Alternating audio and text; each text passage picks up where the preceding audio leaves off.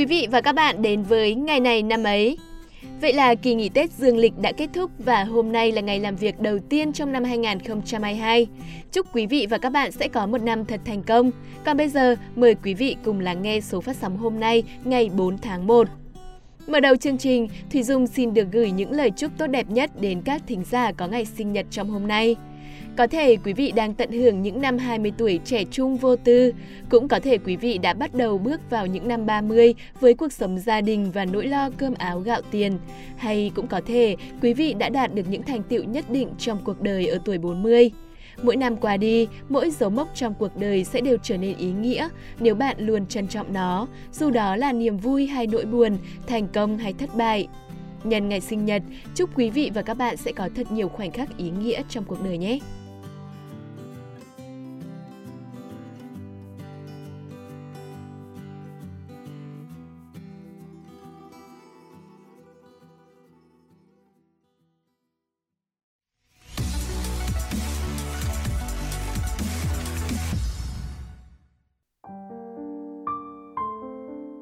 Cùng quay trở lại với những phần nội dung chính trong chương trình hôm nay nhé. Quý vị và các bạn thân mến, ngày bốn tháng một năm một nghìn chín trăm bốn mươi ba là ngày mất của vua Hàm Nghi, vị hoàng đế thứ tám của nhà Nguyễn trong lịch sử Việt Nam. Cùng với vua Thành Thái và Duy Tân, vua Hàm Nghi được xem là một trong ba vị vua yêu nước thời Pháp thuộc. Trong thời gian phải rời khỏi kinh thành sau cuộc phản công đánh quân Pháp thất bại, vua Hàm Nghi đã hai lần ra chiếu Cần Vương, kêu gọi nhân dân cả nước đứng lên khởi nghĩa. Đến năm một nghìn tám trăm tám mươi tám, do sự phản bội của hai tên xuất đội hầu cận, vua Hàm Nghi bị bắt khi đang ngủ. Lúc này, ông mới chỉ mười bảy tuổi, nhưng đã khẳng khái chỉ thẳng mặt tên xuất đội mà nói rằng: "Mi giết ta đi, còn hơn là mi mang ta ra nộp cho Tây." Câu nói thể hiện rõ tinh thần yêu nước, lòng dũng cảm và sự tự tôn của vị vua trẻ tuổi. Ngay trong khoảnh khắc bị bắt, ông đã sẵn sàng lựa chọn cái chết thay vì giao nộp mình cho địch. Không chấp nhận cảnh làm vua bù nhìn, ngồi ở ngôi vị cao nhất nhưng phải nhìn dân chúng cực khổ, vua Hàm Nghi đã không ngần ngại nếm mật nằm gai, sống trong rừng sâu để tham gia kháng chiến. Dù sau này, các phong trào khởi nghĩa thất bại và ông phải đi đày ở xứ khác, nhưng những giai thoại như thế này vẫn luôn được thế hệ sau nhắc lại như một cách để khẳng định truyền thống yêu nước của dân tộc. Và thông qua những chương trình ngày này năm ấy có liên quan đến các nhân vật lịch sử, chúng tôi hy vọng rằng cũng sẽ góp một phần tiếng nói của mình để khắc họa đậm nét và rõ ràng hơn truyền thống quý báu này của dân tộc.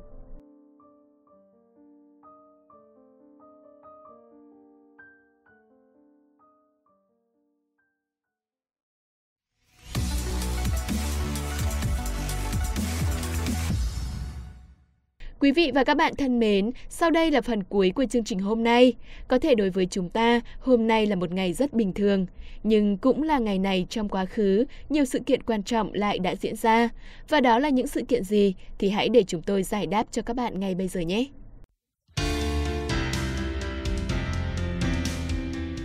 Xin kính chào quý vị và các bạn. Huyền Trang và Phạm Kỳ rất vui khi được đồng hành cùng quý vị và các bạn trong phần nội dung quan trọng này. Sau đây sẽ là câu trả lời cho câu hỏi: ngày hôm nay trong quá khứ đã có sự kiện quan trọng hay dấu mốc ấn tượng nào? Xin mời quý vị và các bạn cùng theo dõi.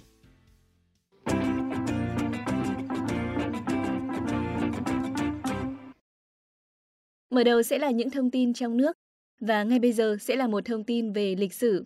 Ngày bốn tháng một năm một nghìn chín trăm bốn mươi ba là ngày mất của vua Hàm Nghi, vị hoàng đế thứ tám của nhà Nguyễn trong lịch sử Việt Nam.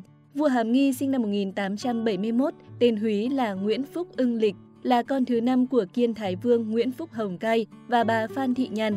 Ông là em trai của vua Kiến Phúc, vị vua thứ bảy, và vua Đồng Khánh, vị vua thứ chín. Vua Kiến Phúc đột ngột qua đời, đáng lẽ con nuôi thứ hai của vua Tự Đức là Nguyễn Phúc Ưng Kỷ lên ngôi. Tuy nhiên, hai phụ chính đại thần là Tôn Thất Thuyết và Nguyễn Văn Tường đều chủ trương dứt khoát lựa chọn bằng được một vị vua ủng hộ lập trường chống Pháp nên đã chọn Nguyễn Phúc Ưng Lịch, tức vua Hàm Nghi. Theo Tôn Thất Thuyết và Nguyễn Văn Tường, Nguyễn Phúc Ưng Lịch là một người có đủ tư cách về dòng dõi nhưng chưa bị cuộc sống giàu sang của kinh thành làm vẩn đục tinh thần tự tôn dân tộc. Sáng ngày mười hai tháng sáu năm Giáp Thân, tức ngày hai tháng tám năm một nghìn tám trăm tám mươi tư, Nguyễn Phúc Ưng Lịch lên ngôi hoàng đế, đặt hiệu là Hàm Nghi, khi đó ông mới mười ba tuổi.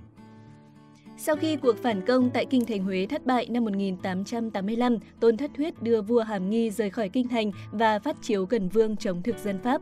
Hưởng ứng chiếu cần vương, nhân dân khắp nơi dưới sự lãnh đạo của các văn thân sĩ phu yêu nước đã sôi nổi đứng lên chống Pháp. Sự phát triển mạnh mẽ của phong trào cần vương đã gây ra rất nhiều khó khăn cho Pháp. tháng một năm một nghìn tám trăm tám mươi tám, vua Hàm Nghi bị Pháp bắt bởi sự phản bội hai tên xuất đội hậu cần. Sau đó, thực dân Pháp đẩy ông đến Algeria ở Bắc Phi. Chiều Chủ nhật ngày mười ba tháng một năm một nghìn tám trăm tám mươi chín, vua Hàm Nghi đến thủ đô Alger của Algeria, lúc này nhà vua vừa bước qua tuổi mười tám. Thời gian đầu mới đặt chân lên Alger, vua Hàm Nghi quay lưng với tiếng Pháp vì ngài cho rằng tiếng Pháp là thứ tiếng của dân tộc cướp nước An Nam. Tuy nhiên, qua tiếp xúc và quan sát, dần dần ngài đã nhận ra người Pháp ở Algeria không giống với người Pháp ở xứ An Nam. Ở đây, họ đã đối xử thân tình và giúp đỡ ngài rất nhiều trong cuộc sống. Từ đó, nhà vua bắt đầu chú tâm học tiếng Pháp và nghiên cứu văn hóa Pháp. Sống ở phương Tây, nhưng nhà vua vẫn giữ truyền thống văn hóa và nếp sống theo tập tục dân tộc. Ngày ngày, ngài vẫn đầu búi tóc, diện quần thê, áo dài Việt Nam.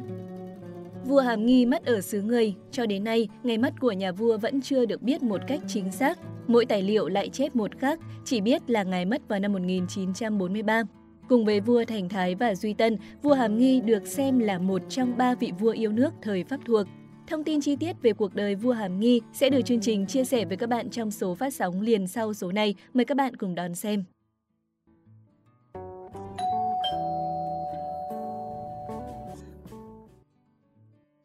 Chúng ta cùng chuyển sang thông tin tiếp theo. Nghệ sĩ nhân dân Quách Thị Hồ mất ngày bốn tháng một năm hai nghìn không trăm lẻ một tại Hà Nội, hưởng thọ chín mươi hai tuổi.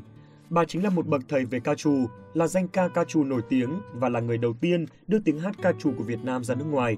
Bà sinh năm một nghìn chín trăm lẻ chín tại làng Ngọc Bộ, xã Long Hưng, huyện Văn Giang, tỉnh Hưng Yên. Bà sinh ra trong một gia đình có nghiệp đàn hát lâu đời. Mẹ của bà là một ả đào có tiếng. Ngay từ nhỏ, bà Hồ đã sống trong tiếng đàn phách rồi được mẹ truyền nghề đàn hát. Lên sáu tuổi, bà đã được theo mẹ và các dì đi hát. tám tuổi, bà đã nổi tiếng hát hay trong giáo phường. mười tuổi, được giáo phường cho hát chính. mười hai tuổi đi hát các nơi hội hè và đến năm mười lăm tuổi, tiếng hát của ca nương Quách Thị Hồ đã nổi tiếng khắp Hà Nội. Năm một nghìn chín trăm tám mươi ba, băng ca trù do nghệ nhân Quách Thị Hồ biểu diễn đã giành được giải thưởng tiết mục xuất sắc nhất tại Diễn đàn Âm nhạc Châu Á tổ chức tại Bình Nhưỡng, Cộng hòa Dân chủ Nhân dân Triều Tiên. Bà đã được Hội đồng Quốc tế Âm nhạc UNESCO trao tặng bằng danh dự. Năm một nghìn chín trăm tám mươi tám, bà được nhà nước phong tặng danh hiệu nghệ sĩ nhân dân do đã đóng góp phần gìn giữ một di sản nghệ thuật truyền thống độc đáo của Việt Nam, một vốn quý của nhân loại. Nhờ có tiếng hát của nghệ nhân Quách Thị Hồ mà thế giới đã biết đến ca trù, di sản được UNESCO công nhận là di sản văn hóa cần bảo vệ khẩn cấp của nhân loại năm hai nghìn không trăm lẻ chín.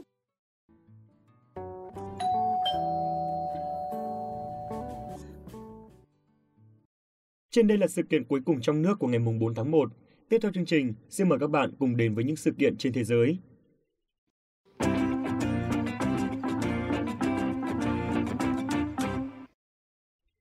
Burj Khalifa là tòa nhà chọc trời tại Dubai, các tiểu vương quốc Ả Rập Thống Nhất, được khánh thành vào ngày bốn tháng một năm hai nghìn không trăm mười với chiều cao tám trăm hai mươi tám mét, bao gồm một trăm sáu mươi tư tầng. Đây là tòa nhà cao nhất thế giới và được xem là một biểu tượng của xứ nhà giàu Dubai. Ngoài chiều cao, tổng trọng lượng của Burj Khalifa cũng khiến cho nhiều người kinh ngạc. Theo các thống kê, phải một trăm nghìn con voi mới bằng tổng trọng lượng bê tông sử dụng trong quá trình xây dựng tòa tháp. Trong khi đó, tổng lượng nhôm được sử dụng khi xây Burj Khalifa tương đương với năm máy bay A ba tám mươi. Tầng cao nhất là tầng một trăm sáu mươi ba, không mở cửa cho người thường. Tuy nhiên, những người nổi tiếng và một số nhiếp ảnh gia quay phim có thể được cấp giấy phép đặc biệt để lên đây. Tom Cruise từng có tấm ảnh check-in để đời trên tầng một trăm sáu mươi ba của Burj Khalifa khi quay bộ phim Nhiệm vụ bất khả thi. Hoàng tử Sheikh Hamdan cũng gây chú ý khi ngồi chụp ảnh trên tầng cao nhất của tòa nhà vào năm hai nghìn không trăm mười ba. Ngọn tháp nhọn được nhà xây dựng nó mô tả như một thành phố thẳng đứng, khi nó làm lu mờ các tòa nhà chọc trời hiện hữu, nâng cao các giới hạn về thiết kế và xây dựng. Tòa nhà tỷ đô này còn chiếm một số các kỷ lục khác của thế giới.